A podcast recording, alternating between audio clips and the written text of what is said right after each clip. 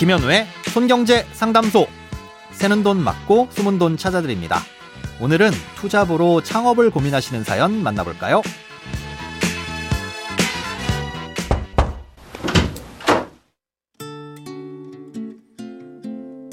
안녕하세요. 저희는 둘 다 직장을 다니고 있는 맞벌이 부부입니다. 요즘 무인샵이 유행이라 투잡으로 무인샵을 해볼 생각으로 알아보는 중인데요. 처음으로 개인 사업자를 하려다 보니 공부할 게 많네요. 저는 연봉 6천만 원 정도에 앞으로 20년은 이 직장을 계속 다니다가 은퇴할 듯 하고 아내는 연봉 2,500만 원 정도에 얼마나 길게 일할지는 불확실한 상황입니다.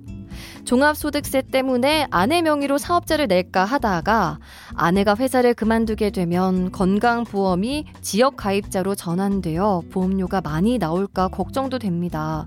어떻게 하는 게 유리할까요? 직장인이 사업자를 내서 투잡을 할 때 유의해야 할 점, 그리고 개인 사업자를 처음 낼 때 알아두면 좋을 꿀팁도 알려주세요. 사연자님 말씀대로 건강보험료를 생각한다면 직장을 계속 다닐 남편분 쪽이 확실히 유리하겠지만 아내분께서 직장을 그만두지 않는다는 가정에선 이 세금 면에서 아내분 쪽이 유리합니다. 누구 명의로 하는 게 더 유리할지 따져보려면 세금과 건보료를 비교해봐야 할 텐데요. 지금으로선 무인샵에서 나오는 순익이 얼마나 될지, 또 아내분의 퇴직은 언제쯤이 될지, 퇴직 후엔 건보료가 얼마나 부과될지 등등 변수가 너무 많습니다. 사실상 미리 따져보는 게 불가능하죠. 네, 그렇다면 사업자를 공동 명의로 하는 것도 방법이 될 수 있습니다. 음, 개인 사업자는 대표자의 사망으로 인한 상속이 아니면 명의 변경이 거의 불가능합니다. 폐업하고 다시 사업자 등록을 하는 게 일반적이죠. 네, 그런데 이렇게 하면 여러 가지 번거로운 일들이 생길 수 있으니까 일단은 공동 명의로 해두었다가 아내분께서 직장을 그만두시게 되면 그때 아내분은 공동 사업자에서 빠지고 남편분의 명의로만 사업자를 이어가는 거죠. 네, 그 다음 아내분은 건강보험 피부양자로 등록하면 건강보험료 부담도 덜 수 있습니다. 아, 이렇게 사업자를 공동명의로 하게 되면 소득에 대한 세금은 각자의 소득에 따라 부과되긴 하는데요. 다만 세법에서 가족 간의 동업은 합산 과세를 하는 게 원칙입니다. 세금을 적게 내려는 목적으로 온 가족이 동업을 해서 수익을 나누면 세율을 크게 낮출 수도 있잖아요. 이런 편법적인 탈세를 막기 위해서 가족끼리 공동명의로 동업을 하는 건 원칙적으로 인정하지 않는다는 겁니다. 하지만 예외라는 것도 존재하는데요. 계약서상 손익분배 비율이 정확하게 정해져 있고 또 그 비율이 해당 업종의 평균과 크게 차이가 없다면 예외적으로 허용할 수도 있습니다.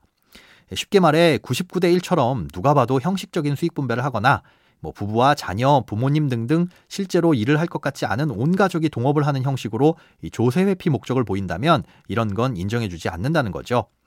예, 관할 세무서에 사업자 등록을 하실 때 이런 점을 참고하셔서 계약서상 수익 배분은 5대5 정도로 하고 실제로도 이렇게 소득을 나누시면 되겠습니다. 직장인이 사업자를 내서 투잡을 할 때 알아두면 좋은 것들이 있는지도 궁금하다고 하셨는데요. 음, 일단 투잡이라고 국한하면 지금처럼 세금과 건보료 같은 것들을 따져봐야 할 거고요. 예, 기본적으로 다니시고 있는 직장에서 내규상 겸업을 금지하고 있지는 않은지 확인이 필요합니다. 예, 그 외에는 꼭 투잡이 아니더라도 개인 사업자를 처음 낼 때 공통적으로 알아두셔야 하는 것들인데요. 음, 가장 어려워하시는 부분이 세금과 관련된 내용들입니다. 처음 사업자 등록을 내실 때 사업 규모에 따라 부가세 납부를 일부 감면받거나 전부 면제받는 간이과세자를 선택할 수 있습니다. 세금을 면제받는다니까 좋을 것 같지만 대신 환급을 받을 수도 없고 세금 계산서 발급이 불가능하다는 단점과 불편함이 있는데요. 이런 건 뭐가 더 유리하다고 할 수는 없고요. 업종에 따라 또 예상되는 매출에 따라 잘 알아보시고 선택을 하셔야 합니다. 처음 창업을 할 땐 이렇게 공부하고 준비할 게 헤아릴 수 없이 많은데요. 소상공인진흥공단 홈페이지에 가시면 창업과 관련된 기본적인 온 오프라인 교육과 정책 자금 같은 정보들도 보실 수 있습니다. 특히 무인 점포라면 상권 분석이 중요할 텐데요. 프랜차이즈 본사의 자료도 있겠지만 여기에서 제공하는 객관적인 상권 정보도 확인해 보시고 잘 검토하셔서 창업도 잘 하시고 사업도 번창하시기 바랍니다. 돈에 관련된 어떤 고민이든 상관없습니다. imbc.com 손에 잡히는 경제 홈페이지에 들어오셔서 고민 상담 게시판에 사연 남겨주세요. 새는 돈 맞고 숨은 돈 찾아드리는 손경제 상담소 내일 다시 만나요.